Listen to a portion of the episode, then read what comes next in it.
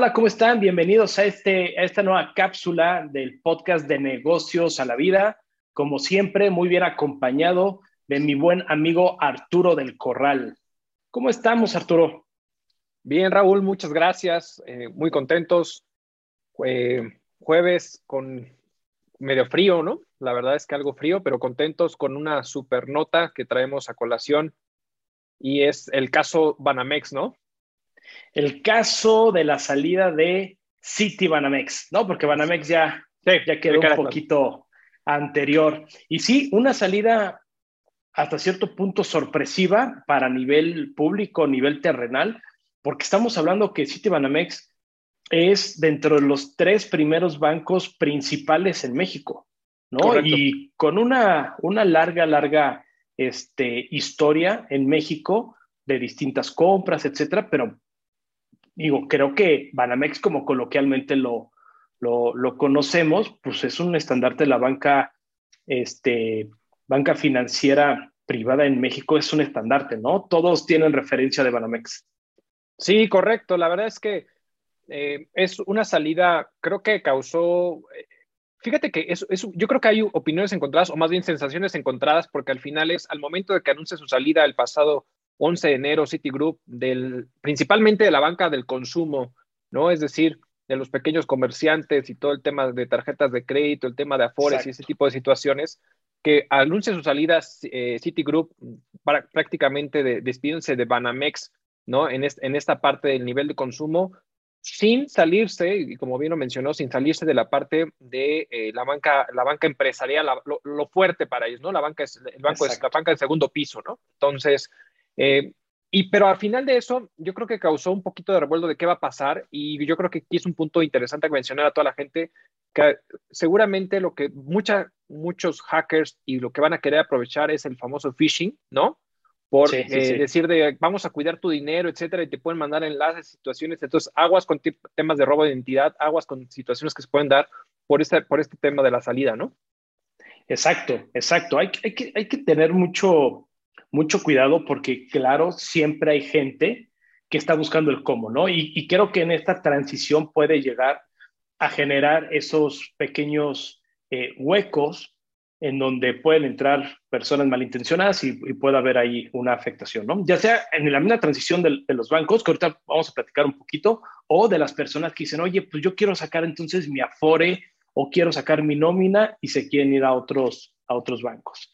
Correcto. Pero para dar un poquito de contexto, eh, ¿quién, ¿quién es el que está saliendo? ¿Quién es Citigroup? Bueno, hay que recordar que Citigroup es un banco americano, que es Citibank of New York, que fue fundado en 1812. O sea, ya tiene larga historia. De hecho, es un estandarte en la, en, en la nación americana, siendo uno de los principales bancos y que desde esos años ha crecido. De hecho, se encuentra en 36 países y tiene más o menos, a partir eh, del año pasado, tiene 3.280 sucursales en estos 36 países. Entonces, es, es, es bastante grande, tiene mucha presencia, como dice, está en las ligas grandes y ellos cuentan con ingresos también nada considerables. Estamos hablando que es un un grupo bastante, bastante fuerte. Simplemente en 2020 tuvo un ingreso de 74.3 mil millones de dólares. Nada despreciables, nada, despreciables. Correcto. Y que hace más o menos 20 años volteó a México para decir, oye, yo quiero entrar al, al negocio en México. Y es en donde voltea y ve a Banamex. Correcto. ¿Sabes qué? Yo quiero comprar Banamex junto con toda su cartera, incluso los muebles, los bienes inmuebles, que es esa parte importante porque hay algunos que incluso ya nuestro, nuestro presidente ya levantó la mano para recomendar quién se los debería de quedar. Este, y dice, bueno, yo me voy, ¿no? Yo me voy y quiero crecer, crecer mi negocio. Ese banco es el que el día de hoy únicamente de la parte eh, de banca de primer piso, que es como ventanilla, fore, nómina, préstamos, etcétera, básicos, es la que sale, ¿no, Arturo? Es correcto. Esa es la que sale eh, eh, aquí en México, pero también ya, ya había dado como pistas de lo que estaba buscando Citigroup a nivel mundial. De hecho, si retomamos un poquito el, el crecimiento que tuvo en 2021 dentro del primer trimestre, reportó ganancias netas interesantes, pero justamente da pie y, e informa, ¿sabes qué? Vamos a cerrar, ¿no? En la banca de consumo en Europa, Asia, ¿no? Como mercados principales para, irlo, para ir cerrando. Entonces, empezó justamente a hacer transacciones para ir cerrando eh, sucursales de banca de primer piso en diferentes, eh, en diferentes ciudades, estados eh, de, estos, de estos continentes de estos y, países dentro de estos continentes, justamente para ir yéndose más hacia lo que se le conoce como la banca privada, la banca patrimonial, grandes, eh, grandes inversiones y quedándose con lo choncho y prácticamente ir irse despidiendo prácticamente de esta situación de la banca de consumo. Entonces, bajo esa misma premisa que, que justamente declararon en 2021, vienen ahorita iniciando el año 2022 haciendo este mismo informe justamente respecto a estas salidas de eh, principalmente de deslindarse de Banamex, ¿no? Eh, en, la banca de consumo, pero quedándose a nivel como Citigroup en, en, la parte empresarial, como bien lo mencionas, ¿no? Entonces, es un tema que al final yo creo que muchos especialistas pudieran estar visualizando que es algo que ya estaban, pudieran estar esperando de Citigroup por, por esas pistas que desde el año pasado empezó a soltar como tal, ¿no? Como bien, como bien lo comentaste, aquí un punto interesante es que llega en 2001 justamente Citigroup a comprar, ¿no? A adquirir Banamex como tal.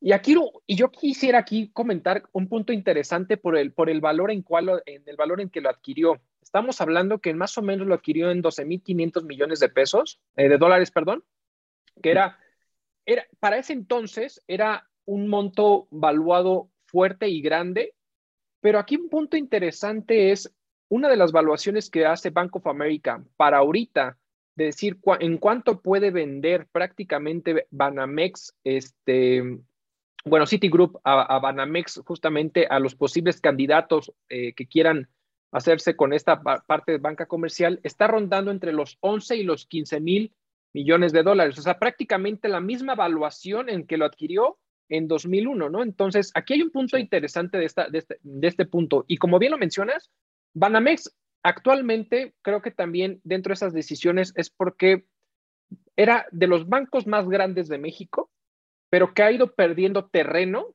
contra otros bancos, ¿no? O sea, de ser, yo personalmente creo, este Bancomer o BBVA vino a tener una revolución Correcto. Este, en su servicio, y creo que para allá vas porque dijiste, creo que mis cuentas, algo así. Exactamente, este, exactamente. digo, si quieres, terminale, pero he sido pionero en la revolución de la banca en México. Es que justamente, o sea, al final es Banamex empezó como uno de los grandes bancos y Bancomer empezó, en, bueno, ya no es Bancomer, BBVA, entonces empezó a, a, revolucionar, este, sobre todo en el tema tecnológico, cañón, y ahorita de BBVA pasó a ser el banco más grande en México, ¿no?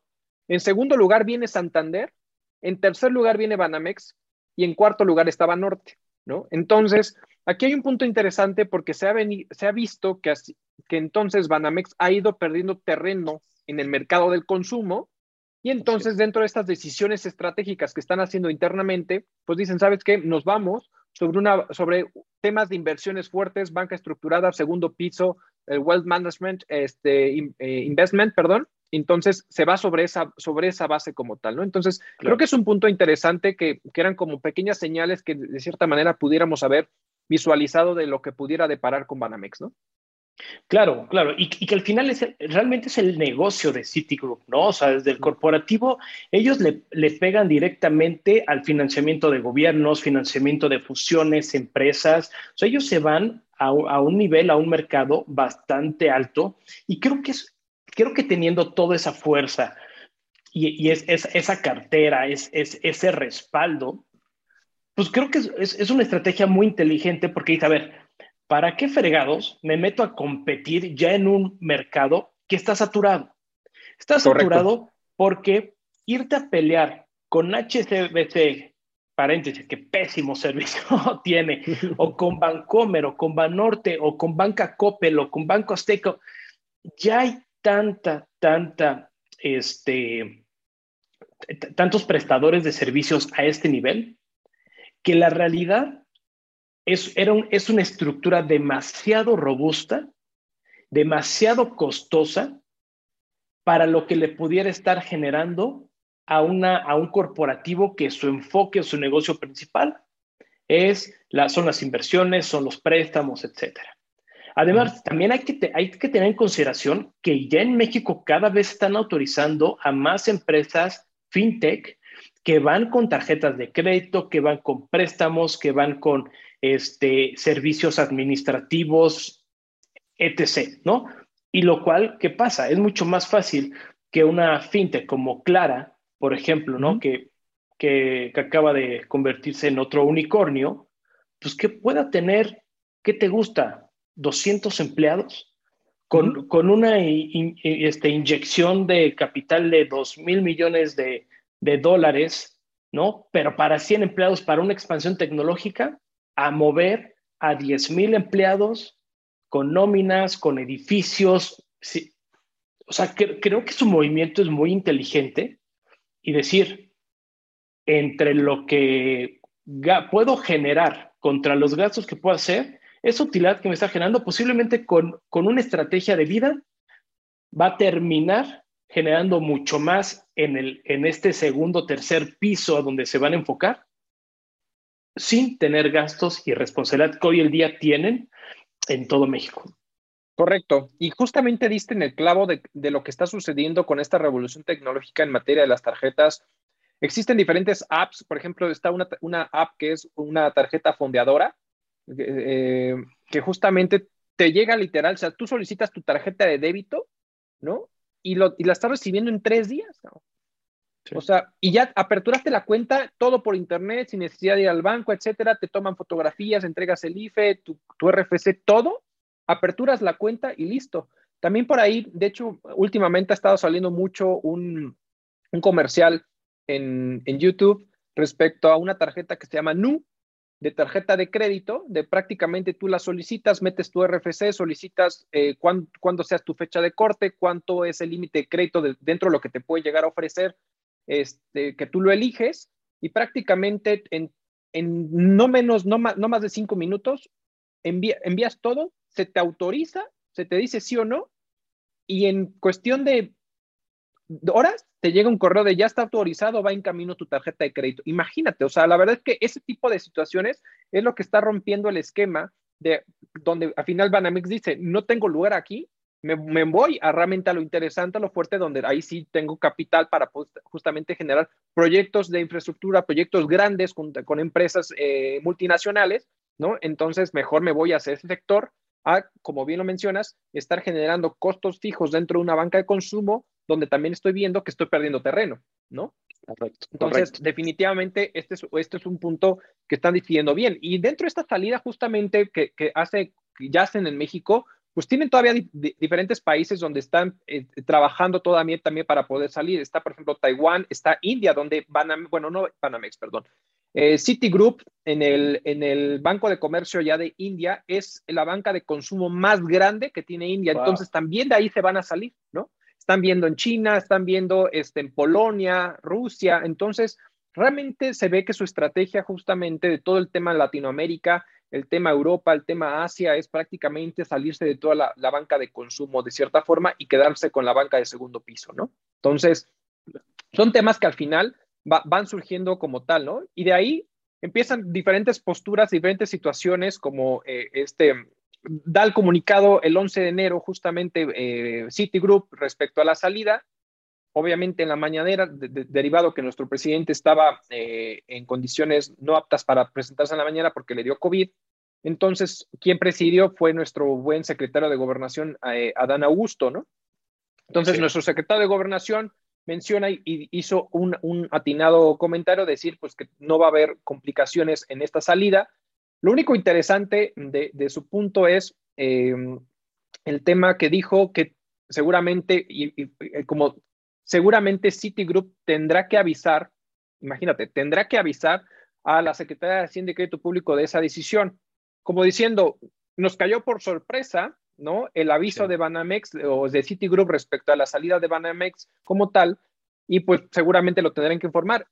Y acto seguido, Secretaría de Hacienda y Crédito Público genera una publicación y donde dice, realmente Citigroup ah, dio aviso oportuno a las autoridades respecto a esta salida y simplemente por temas de privacidad no se mencionó de manera ante, con, con, antelación, ¿no? Entonces, prácticamente, pues es que estamos hablando que es una empresa muy grande, es un banco eh, muy grande, creo que es el tercero más grande de Estados Unidos o dentro, está dentro de la tercera más grande de Estados Unidos.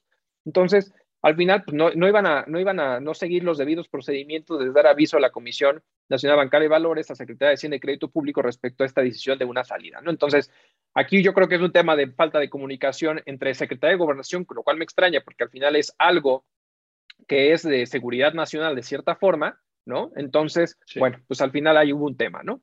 Pero bueno, y de ahí empiezan a salir como postores, ¿no? Y creo que ahí lanzaron, lanzó la moneda nuestro querido presidente, ¿no?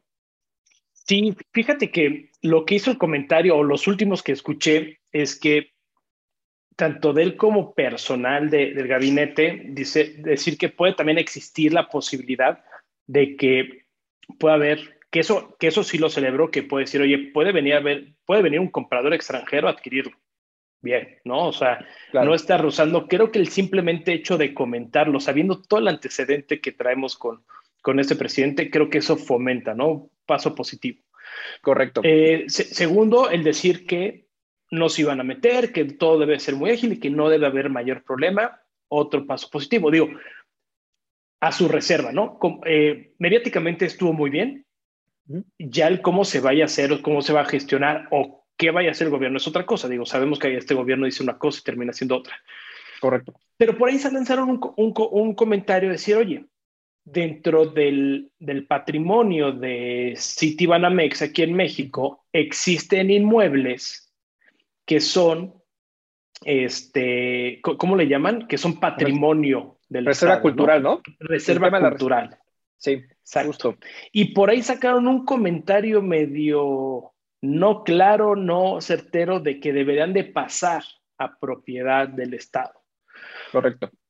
No, no especificó que si los pudiera comprar, no se especificó si los quieren expropiar, no se especificó si lo iba a platicar directamente con, con Citibanamex o en este caso Citigroup o si al nuevo este, comprador iba a llegar a alguna negociación. Sacó el comentario. ¿No? Correcto. Nada más hay que estar alertas porque no es normal que de repente digan que tiene que pasar al Estado sin hacer una precisión, ¿no? Eso puede generar un poco de, controversia.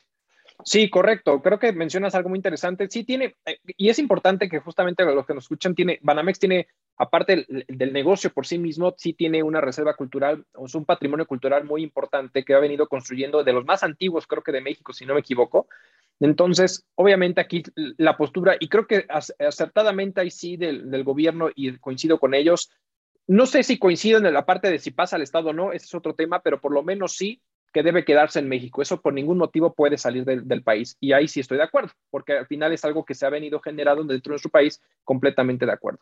Ahora bien, el punto es, quiénes son los, los postores este, que quieren, se pueden lanzar respecto a la compra de, de, Banamex. Ya han salido diferentes posturas y diferentes situaciones. Han dicho que BBVA, BBVA no puede ser por nada del mundo uno de los compradores porque si, al momento de adquirirlo pudiera estar superando el, el monopolio. Sí, claro, porque estaría superando el 35% de la participación de mercado y entonces estaríamos habiendo un tema de ahí de competitividad. Pero justamente el Bank of America, y esto es un dato muy interesante, Bank of America eh, postula al, banco del empresario Carlos, Carlos Hank González, que es Banorte, ¿no? Banorte, así es. Como uno de los principales bancos que pudieran hacer frente realmente por las finanzas sanas que han manejado, por el crecimiento constante que han generado y que pudiera ser uno de los postores mucho más fuertes para poder adquirir Banamex y entonces, eso sí, posicionarlo por encima ya de Santander, ¿no? Lo cual, ¿para qué? Para de cierta manera poder darle pie a que el banco, Banamex, vuelva a ser como banco mexicano, ¿no? De cierta forma. Entonces, eso es una de las posturas que creo que es interesante que desde Bank of America haya, hayan lanzado como esa, como esa, esa connotación o ese, o ese tema, ¿no?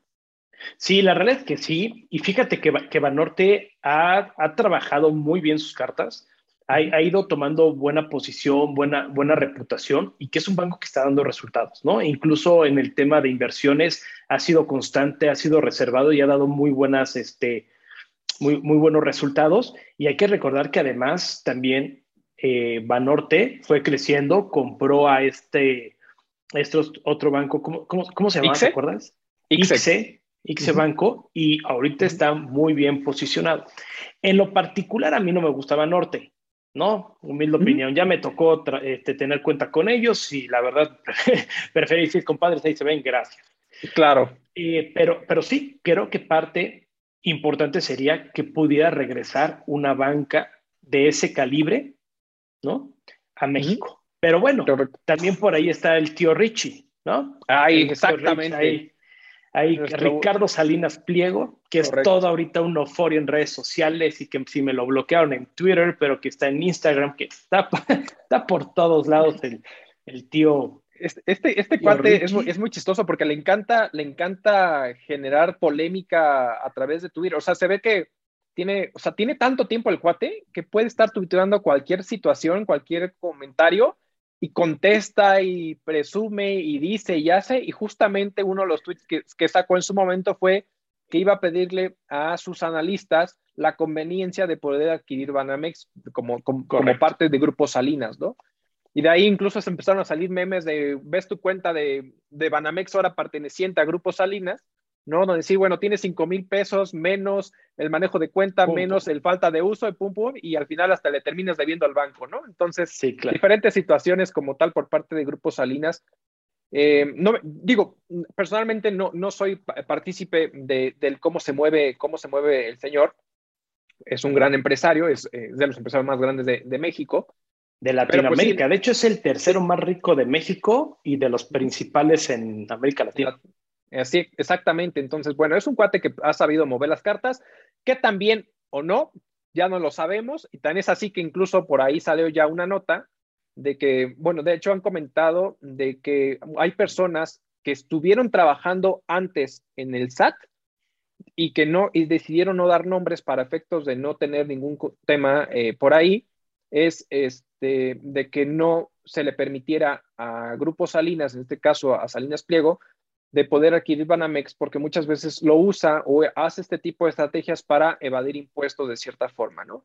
Correcto. Y es así que ya salió el tema de Aeroméxico, no, Mexicana de Aviación, perdón. mexicana de Aviación, exactamente. Entonces ya salió por ahí un tema de Mexicana de Aviación. Ya por ahí, ah, de, otra parte también, la, eh, la, Suprema Corte le da un revés a Grupo Salinas con el tema de Electra, decir, pues el crédito fiscal del 2006 lo tienes que pagar y de hecho ya están, eh, Grupo Salinas está comentando de que si quiere ir a, instancias internacionales para poder defender el caso de lo que le amerita, ¿no? Entonces, creo que es un empresario agresivo en cuanto a temas de, de cómo sí o cómo no eh, pagar impuestos o cómo diferirlo lo más que pueda, pero entonces veremos cómo, cómo es, pero al final él genera polémica y él sí levantó la mano como de vamos a analizar si la conveniencia adquirir o no Banamex, ¿no? Que, pero ahora, no sé, pero ponte a pensar, o sea, creo, digo, como dices, es polémico, ¿no? Y es un empresario agresivo, como todos lo son, ¿no? Solo que algunos son más mediáticos. Correcto. No todos tienen por ahí sus trapitos de, de estrategias fiscales, porque, digo, al final, si se encuentra una puerta y se toma, es problema de la autoridad por no tener una una prevención, una redacción, un planteamiento debido. Pero bueno, sin meternos a esa parte de si es bueno o es malo, creo que podría, en lo personal, creo que podría hacer una gran evolución. Te voy a decir por qué. Mira, para empezar, es un empresario que, que todas las, empresas han tenido un crecimiento constante. Correcto. O sea, como lo quieras ver, Banco Azteca es un monstruo, Electra es un monstruo, y han sabido posicionarse y, sigue habiendo gente que está contenta estando ahí y sigue pidiendo préstamos para comprar cosas, para tarjetas, lo que tú quieras. Así es. Y también este señor, además que sabe, ha sabido crecer, también ha sido pionero en, la, en, en ser un empresario disruptivo a donde ha llevado a sus empresas a distintas formas de manejo. Los maneja de forma no habitual. y eso genera un crecimiento, la realidad, un, crecimiento en México porque genera, genera disrupción, genera competencia, genera otra alternativa. Y ahora con el tema de que quiere incursionar en las criptomonedas, en la tecnología que le está metiendo, pudiera ser un campo interesante a explorar. Salinas Pliego tiene muy claro cuál es el, y perdón que lo ponga así, pero sabe cuál es el nivel eh, económico en lo general de tipo de población que maneja Banco Azteca. Correcto. Si compra Banamex o City Banamex, no lo convertiría en Banco Azteca, seguramente generaría otra banca en donde tenga otro perfil, otro tipo de servicios, otro tipo de, este, de cobros, porque le está impactando a otro nivel de la población. Correcto. Banco Azteca tiene, tiene un, un, esquema muy específico para lo que está creado y que es distinto a lo que es la banca hoy que se vende en Citibanamex. Correcto. Si llevamos a este señor, que también es mexicano, ¿no? O sea, tampoco para lo que nos escuchan hay que ser malinchistas, porque así puede venir un extranjero que puede ser un score y no porque es un extranjero es mejor. Es correcto. Y, y, llega a tener esta nueva banca con este nuevo perfil de clientes, con esta visión disruptiva de crear querer este, eh, incorporar este, las criptomonedas. Yo no veo tan mal para efectos comerciales, desarrollo de competencia, etcétera, que Salinas Pliego pueda adquirir Citibanamex.